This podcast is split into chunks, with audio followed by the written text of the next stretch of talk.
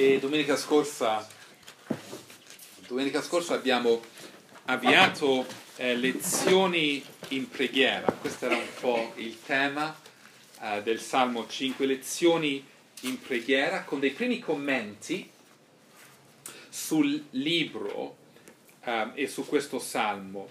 Eh, primo commenti sul libro stesso dei Salmi. Abbiamo detto che il libro dei Salmi è spesso frainteso come libro perché i Salmi, 150 Salmi, non sono un miscuglio di preghiere personali eh, senza ordine.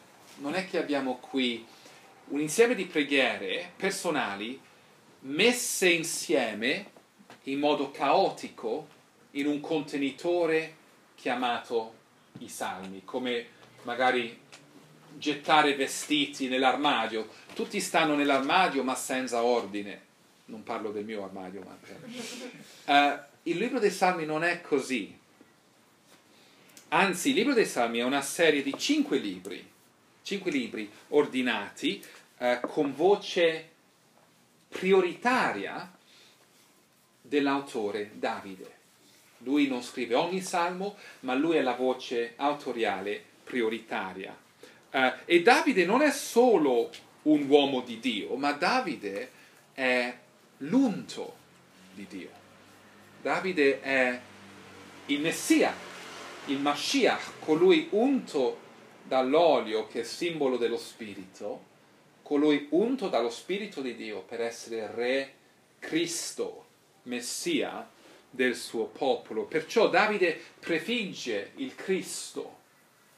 Non è a caso che il libro dei Salmi è il libro più citato nel Nuovo Testamento di tutti i libri veterotestamentari. Proprio per questo senso, perché Davide è la figura messianica che descrive la storia del vero Cristo. Le sue esperienze, certo, sono individuali, ma raccontano anche la storia del Messia, il passare dalle sofferenze prima della gloria. E tramite lui i salmi raccontano la trama basilare della storia del popolo di Dio, del popolo di Dio che è unito al suo Messia. I salmi perciò non sono solo una voce individuale, ma diventa una voce comunitaria. Davide compie questo passo dall'individuale al comunitario quando presenta il suo, suo, suo salmo in forma di canto. Perciò se ci diamo adesso um, al, al salmo stesso, al direttore del coro per strumenti a fiato, salmo di Davide. Perciò salmo e Davide passa, fa questo passo dal, dall'individuale al comunitario quando presenta questo salmo in forma di canto. La storia personale si trasforma in una liturgia per il popolo di Dio. Liturgia viene dalla parola greca liturgos, che ha tutto a che fare con la lode di Dio.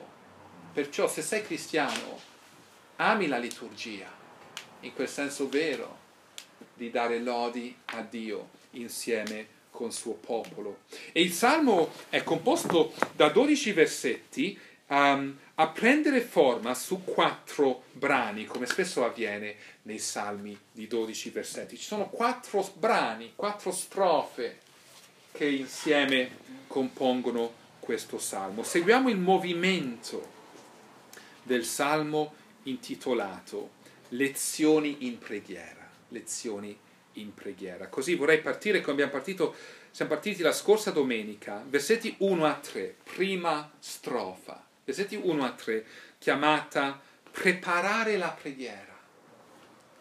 Preparare la preghiera. Prendo spunti dal modo in cui Davide si approccia a Dio. Non, non voglio mettervi alla prova, alla memoria alla prova, uh, per chi era qui domenica scorsa, ma abbiamo indicato sei spunti, sei brevi spunti um, riguardo alla preghiera Primo spunto, versetto 1, dice Davide, porgi orecchio alle mie parole, o Signore. Signore al maiuscolo, vedete lì, versetto 1? alle mie parole porgi orecchio, Signore, cioè Yahweh. Porgi orecchio, o oh Yahweh, tu che sei Dio che, che adesso conosco, tu sei, che sei il Dio del popolo di Dio, il Dio di Israele, tu che sei il Dio eterno del patto, fedele a te stesso, il Dio che si è rivelato a Mosè, il Dio che ha stabilito le sue promesse con Abramo, Isacco e Giacobbe, tu che sei il Dio che è chi, colui che sei, sono chi sono, sarò chi sarò, Yahweh viene dal verbo essere, Dio si pronuncia colui fedele, ieri, oggi e per sempre, veritiero in ogni sua promessa, cioè Davide sta pregando a un Dio che conosce. La preghiera è sempre ad un Dio conosciuto. La preghiera è un dono riservato al popolo di Dio. Non tutti sanno pregare. Si prega al Dio che uno conosce in Gesù Cristo. Primo spunto. Secondo spunto, porgi l'orecchio alle mie parole, o oh Signore, sii attento ai miei sospiri, al mio gemito, sii attento al mio sospiro, al mio gemito. Davide è un uomo appesantito, se abbiamo detto, dalle circostanze di vita. Sii attento ai miei sospiri. Eppure la sua preghiera non è un semplice grugnito spirituale, un silenzio che in qualche modo è ritenuto più puro che, che non esprimere parole. No, la preghiera biblica gradita a Dio è sempre comunicata in parole. Versetto 1, porgi l'orecchio alle mie parole. Non c'è niente di spirituale rimanere nel silenzio ri- di fronte a Dio.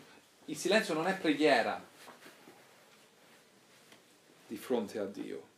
Ci sono vantaggi di rimanere in silenzio, ma, no, ma non è preghiera di fronte a Dio. La preghiera si esprime in parole esternate. Il popolo di Dio è chiamato ad imparare a verbalizzare richieste e questo fa sì che um, dobbiamo imparare a sapere sentirci pregare. Ecco perché suggerivo domenica scorsa l'importanza nella meditazione personale è quella di vocalizzare le nostre preghiere, per sentirci pregare, di modo che ci rendiamo conto di quello che stiamo chiedendo. La preghiera è con parole, parole consce. Terzo spunto, versetto 2, odi il mio grido d'aiuto. Letteralmente, ascolta la voce del mio grido. Ascolta la voce del mio grido, o mio re e mio Dio. Davide supplica l'attenzione dell'Eterno, reclama ad essere ascoltato ma lo fa con spirito di vera umiltà e di vera riverenza. Ascolta la voce del mio grido, o oh mio re. Davide, ma, ma tu sei re. Sì, però ho un re più grande di me. Sì? O oh mio re, ascolta la voce del mio grido. Il re, l'unto di Dio, dice a Dio, tu sei mio re. Sì? Come l'eterno figlio di Dio, Gesù Cristo, prega il Padre. Lui che è il Messia, prega il Padre dicendo, ascolta, ascolta la voce del tuo figlio. Tu sei mio re, a chi altro potrei rivolgermi? Quarto spunto, tale spirito reverente si traduce nell'accordare a Dio la giusta priorità. Versetto 3, O Signore, al mattino tu ascolti la mia voce. Al mattino ti offro la mia preghiera. Di mattino ti offro la mia preghiera. Con forte senso di abitudine, di mattino ti offro la mia preghiera. Diviene mio, mio stile di vita. Io mi rivolgo a te di mattino. Davide, come ci riesci? Tu che sei re, tu che hai delle cose in testa quando vai a letto, tu che hai la testa piena quando ti alzi, tu che avrai tante email messaggi da scrivere, foto da guardare, tu che avrai da fare, co- come, come arrivi, come riesci a vivere il versetto 3 al mattino? Tu ascolti la mia voce. Beh, dice Davide, mi organizzo mi organizzo attorno alle priorità che mi stanno più care. Quinto spunto, in quei momenti pianificati nella presenza di Dio, Davide raccoglie temi di preghiera. Versetto 3, O Signore, al mattino tu ascolti la mia voce, al mattino ti offro la mia preghiera. Abbiamo detto domenica scorsa, quella traduzione di offro non è il massimo, nel senso che il verbo ebraico è ordinare. Io ordino la mia preghiera. Io pianifico, io strutturo la mia preghiera. Um, io metto in ordine la mia preghiera prima che te la dica. Io applico la mia mente per dare giusta, sobria considerazione a cosa pregare. Io penso prima cosa dovrei pregare l'Eterno e ordino i miei pensieri perché la mia preghiera diventi non meno sincera per questi passi, ma meno superficiale. E sesto spunto. O Signore, al mattino tu ascolti la mia voce, versetto 3, al mattino ti offro la mia preghiera e attendo un tuo cenno. Attendo un tuo cenno, cioè prego in attesa di risposte e attendo un tuo cenno. Letteralmente organizzo la mia preghiera ed aspetto. Organizzo la mia preghiera davanti a te e, e aspetto. Aspetto che tu operi. Aspetto da osservatore perché sono in attesa di una tua risposta. Con timore non ti costringo, non ti costringo su come dovresti rispondermi? Con umiltà ti prego, ti chiedo, ti supplico, ti cerco, sapendo che tu risponderai per amore del tuo popolo. Preparare la preghiera. Questa è la, la prima strofa, versetti 1 a 3. Preparare la preghiera. Secondo punto oggi, um, seconda strofa, 4 a 6 consci del carattere di Dio. Cioè Davide prepara la sua preghiera in modo consapevole del Dio a cui prega, consci del carattere di Dio, perché le lezioni in preghiera trovano spinta in base al carattere di Dio. La preghiera supplica a Dio asseconda il Dio che egli è.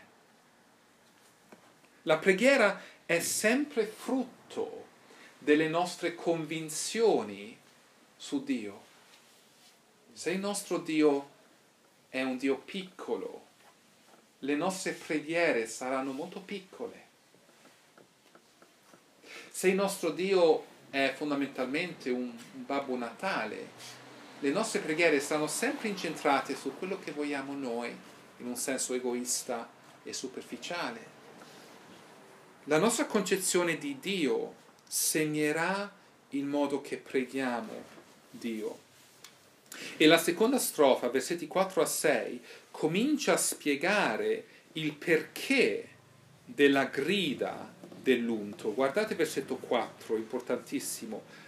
Poiché tu non sei un Dio che prenda piacere nell'impietà, poiché, poiché tu non sei un Dio che prenda piacere nell'impietà. Ascolta la mia voce, sì, versetto 3, ascolta la mia voce, poiché tu non sei un Dio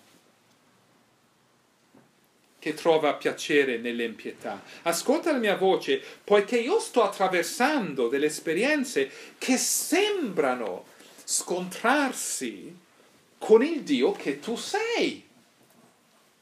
Sì? Vedete la logica? Ascolt- ascoltami perché tu sei un Dio che non trova gioia nell'impietà.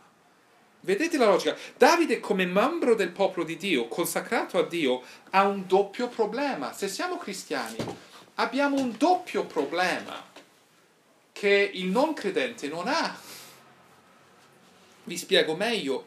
Quello di vivere in un mondo in cui sono in tanti ad avanzare e progredire pur comportandosi in modo sfidante e arrogante verso Dio. E questo è un problema per il popolo di Dio, non è un problema per l'Empio. Davide, l'uomo giusto, si trova accerchiato da chi lui definisce malvagi. Come può un Dio che odia l'empietà sopportare i malvagi? Perché non eradica i malvagi. Tanto più per il fatto che gli empi si gratificano nel complicare la vita dei giusti. Sì? Davide sta pregando perché è accerchiato da nemici. A Davide non mancano gli oppositori.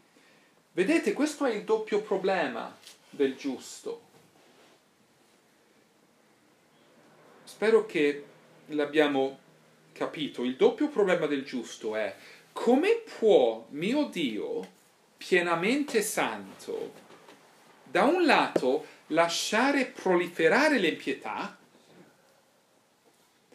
e dall'altro permettere ai suoi figli di subire quella impietà più intensamente di tutti. È un doppio problema per il popolo di Dio. Possibile che coloro che questo Dio ama finiscano ad esserne le principali vittime di un mondo empio. Signore, ascolta la mia preghiera, versetto 4, poiché tu non sei un Dio che prenda piacere nell'impietà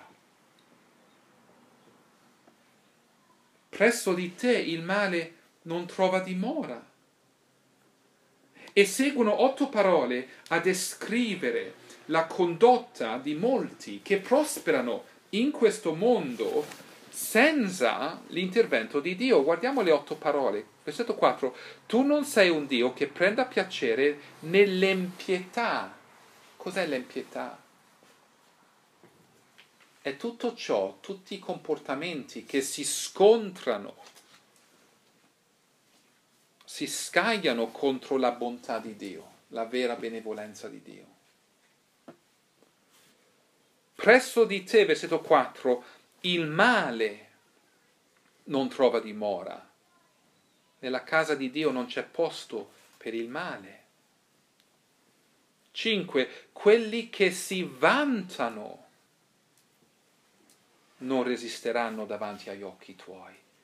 Infatti, quelli che si vantano, il verbo vantarsi appare 76 volte nel libro dei Salmi, cioè più della metà dei Salmi parla di coloro che si vantano.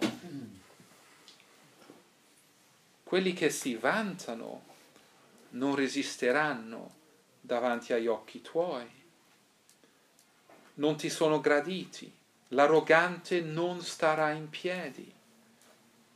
Versetto 5, tu detesti tutti gli operatori di iniquità, tutti coloro che agiscono in modo contrario alla tua legge, tu li detesti. Altro che Dio ama tutti.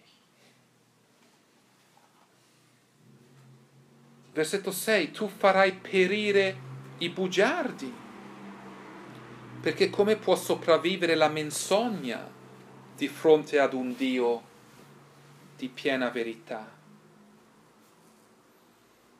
Versetto 6, il Signore disprezza l'uomo sanguinario e disonesto, chi versa sangue innocente per fare i propri interessi con disonestà. Il Signore odia queste tante forme di peccato. Sì? Versetti 4 a 6. Il Signore odia queste tante forme di peccato e non sono parole dette in, in astratto. Davide sta subendo queste persone.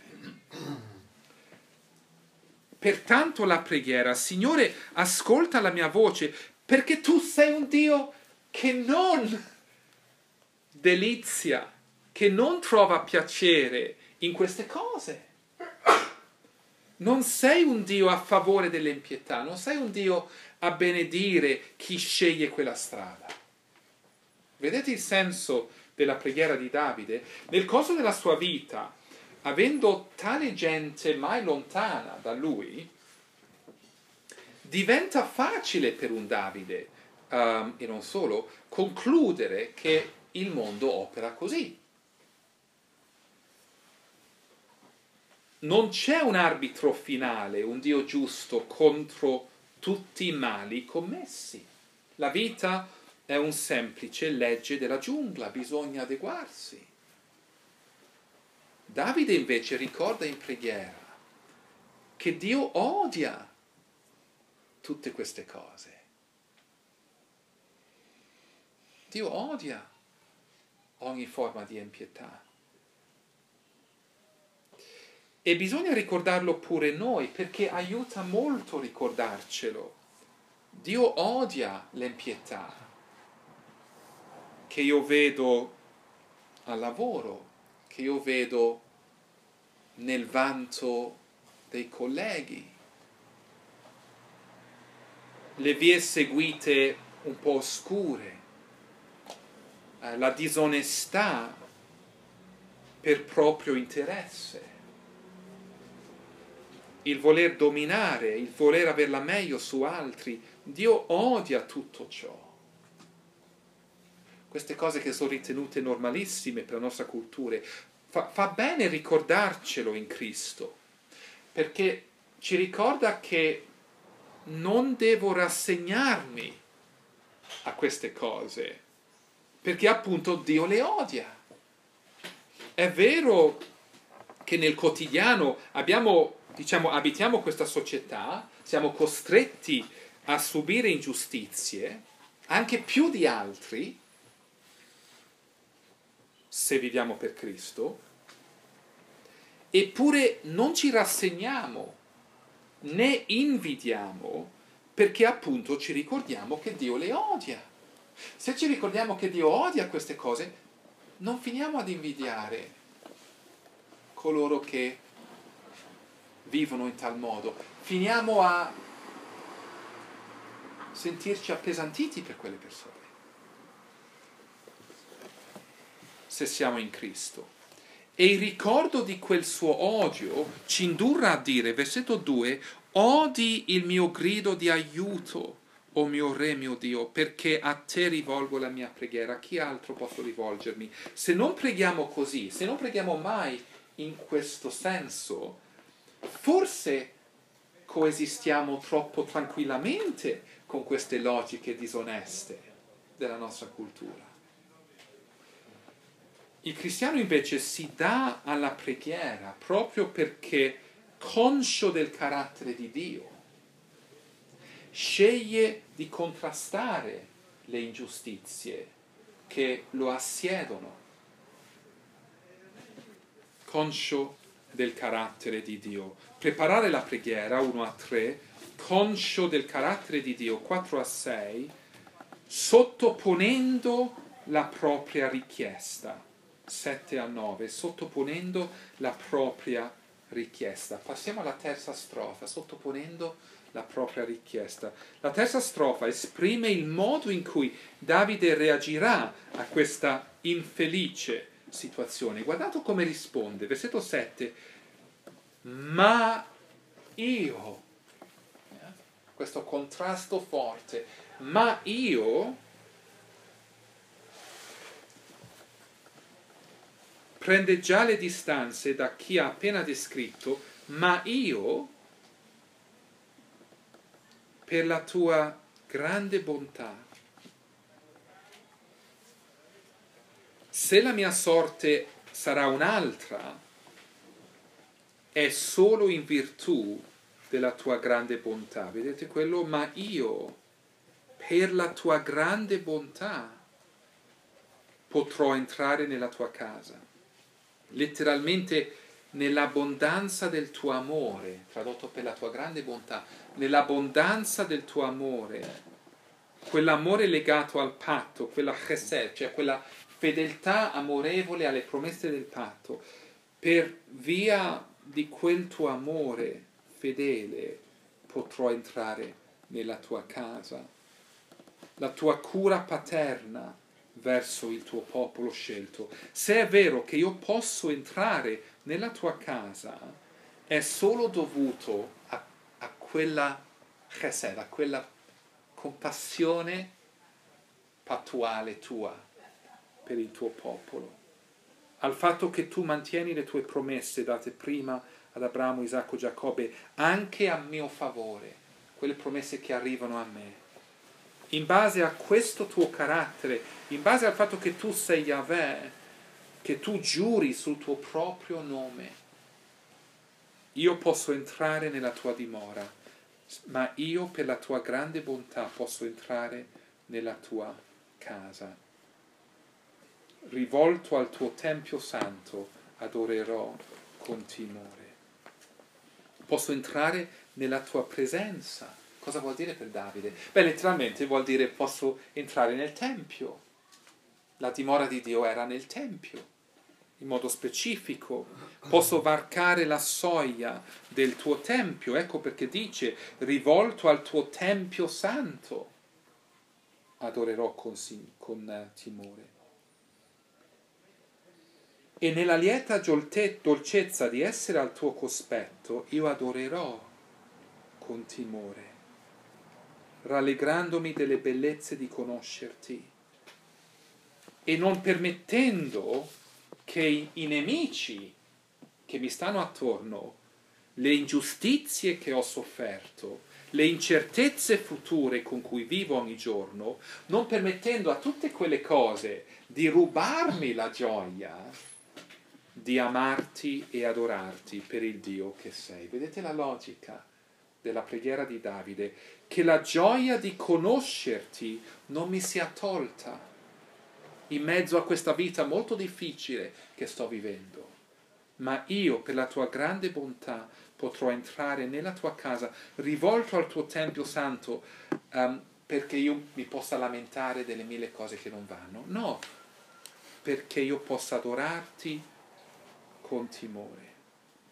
Una preghiera resa già da affermazione. Le tante incognite di questa trista faccenda del momento che sto attraversando, non mi toglieranno le gioie di adorarti con timore. Questa è l'ottima richiesta, sì? Davide sta pregando a Dio, fa sì che tutta questa situazione che ti ho appena descritto non mi tolga la gioia di dimorare nella tua presenza, di rendermi conto di appartenere a te come membro del tuo popolo. Ottima richiesta. Buona anche la seconda richiesta, versetto 8. O Signore, guidami con la tua giustizia a causa dei miei nemici, che io veda diritta davanti a me la tua via. Cosa sta pregando Davide? Signore, conducimi, forse non tanto con la tua giustizia, non è tanto che tua giustizia mi dia un po' di aiuto, ma conducimi nella tua giustizia, conducimi nella tua rettitudine. Cioè che io mi comporti in mezzo a tutti questi problemi nella giustizia di Dio. A causa di chi mi osserva di malocchio, possa tu rendere diritta la tua via davanti a me. Versetto 8. Signore, guidami nella tua giustizia a causa dei miei nemici, che io veda diritta davanti a me la tua via. Importante comprendere questo. L'unto di Dio non chiede una via di fuga. Sì? Non sta chiedendo toglimi da questa situazione. Gesù non rivendicò una via di fuga dal percorso che doveva intraprendere. Davide non sta pregando aprimi una botola, chiede Signore conducimi a fare scelte secondo la tua giustizia, a fare scelte secondo la tua via diritta, cioè la preghiera non è quella di uscirne semplicemente sano e salvo, ma di avere una fede in Dio sufficientemente robusta da seguire le vie rette attorno e in mezzo a persone che non pensano mai di farlo. La preghiera con coraggio, Signore, che la mia fede in te, la tua parola e le tue vie non venga meno, che non mi adatti a soluzioni comode, a scappatoie umanamente accettabili Aiutami invece a credere che tu mi condurrai nella retta via quando cerco quella via più di altro. Sono due splendide richieste, non è vero? Di godersi una gioiosa comunione in Dio, malgrado le non poche pressioni esterne. Signore, non far sì che le tante pressioni mi tolgano la gioia di conoscerti e secondo, Signore, di fronte ad esse, possa tu farmi reggere, non soccombere, né cadere in compromessi volti alla sopravvivenza. Invece voglio saper tracciare la tua guida in mezzo al tutto, fino a fornirmi una via inaspettata, che magari al momento non vedo, versetto 8, che io veda diritta davanti a me la tua via, che tu mi apra una via facendo le cose giuste, in rettitudine, che sia frutto della tua giustizia, non della mia furbizia.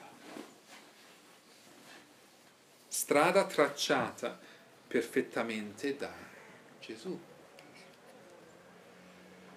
Preparare la preghiera, consci del carattere di Dio, sottoponendo la propria richiesta, ultima strofa, 10 a 12, in piena fiducia dell'esito finale, in piena fiducia dell'esito finale, 10 a 12. Quando cerchiamo Dio in preghiera riguardo situazioni di vita, afflizioni vissute per via di malvagi, supplicare l'Eterno ci ricondurrà al ricordo dell'esito finale.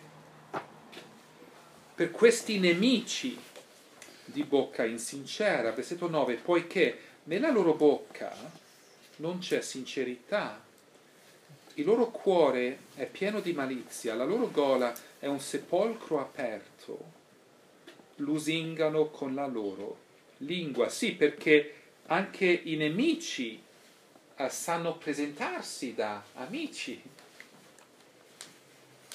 Vedete lì, lusingano con la loro lingua. Per chi però conoscere il carattere di Dio, l'esito di costoro è chiaro.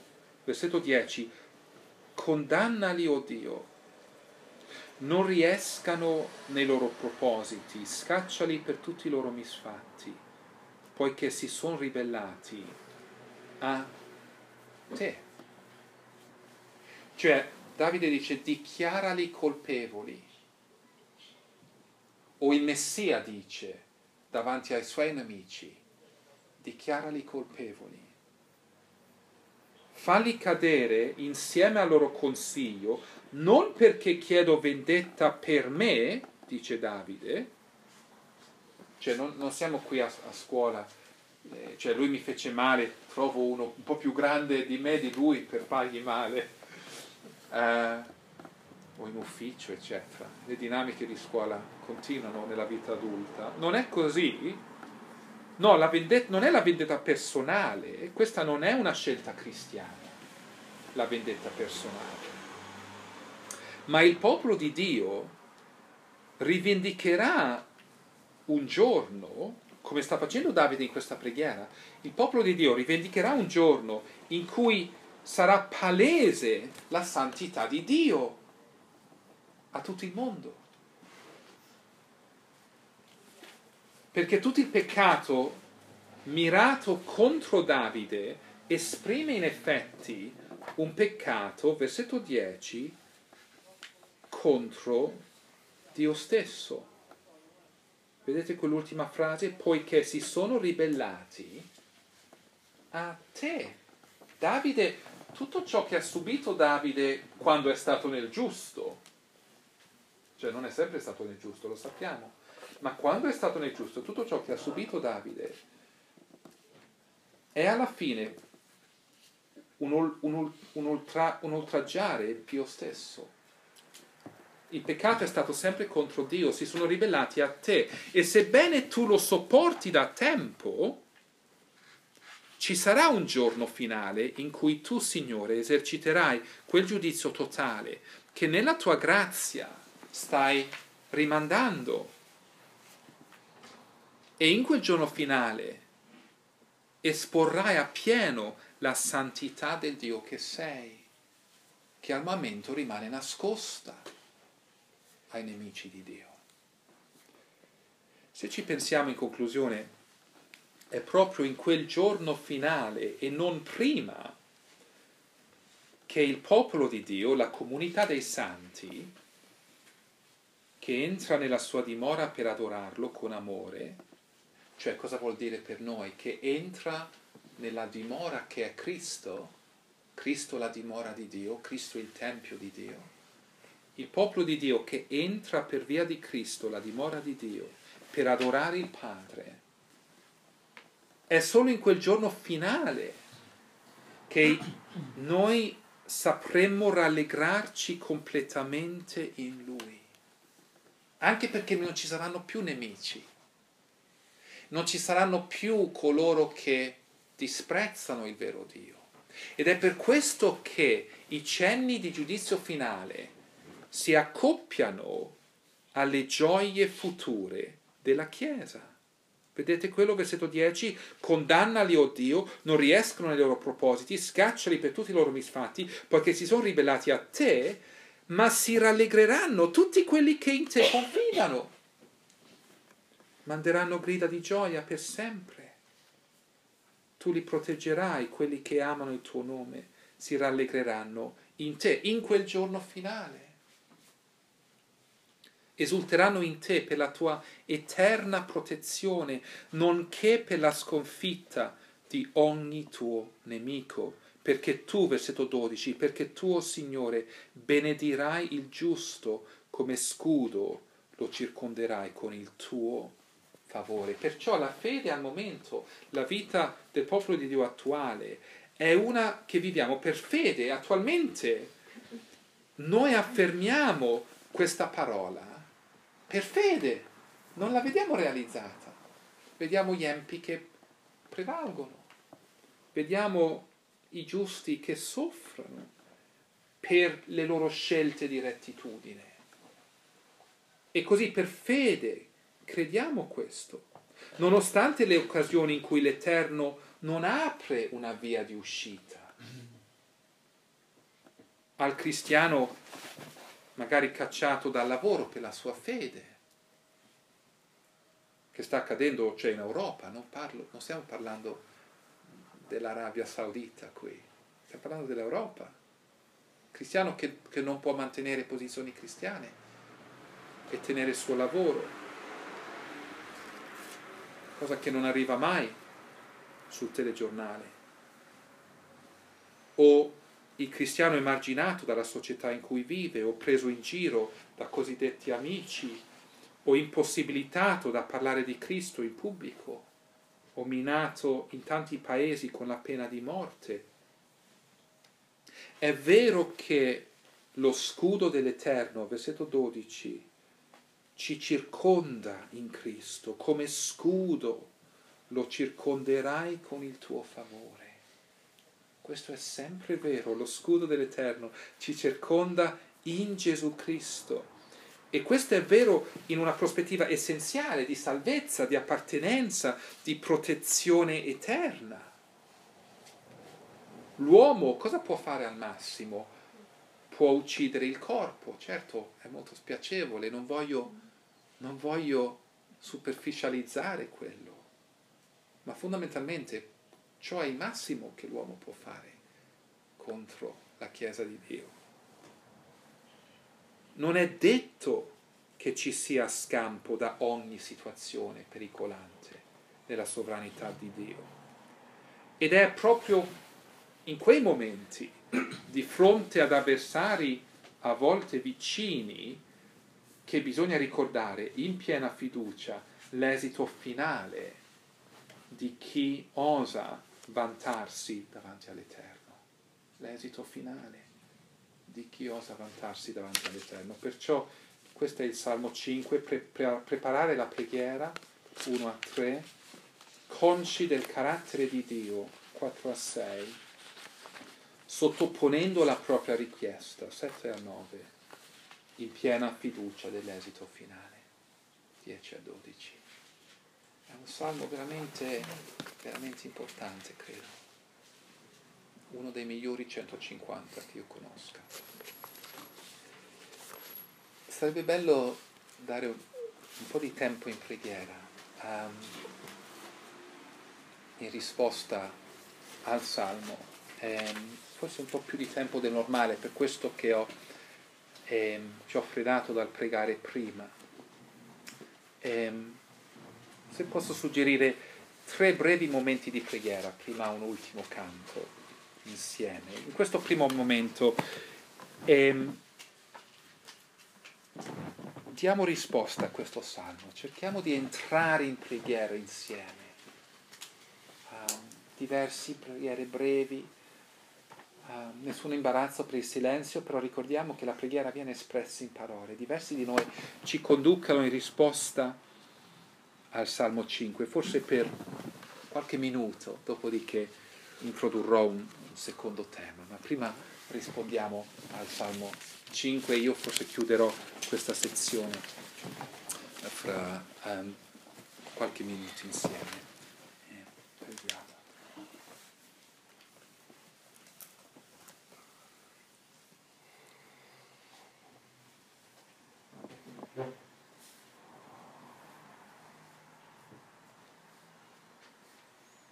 Eh, Padre, com'è bello venire davanti a te dopo un periodo anche di lontananza dai, dai fratelli e lo spirito aveva proprio questo bisogno di elevarsi davanti a te, di venire davanti al tuo trono per ringraziarti, proprio per il Dio che sei.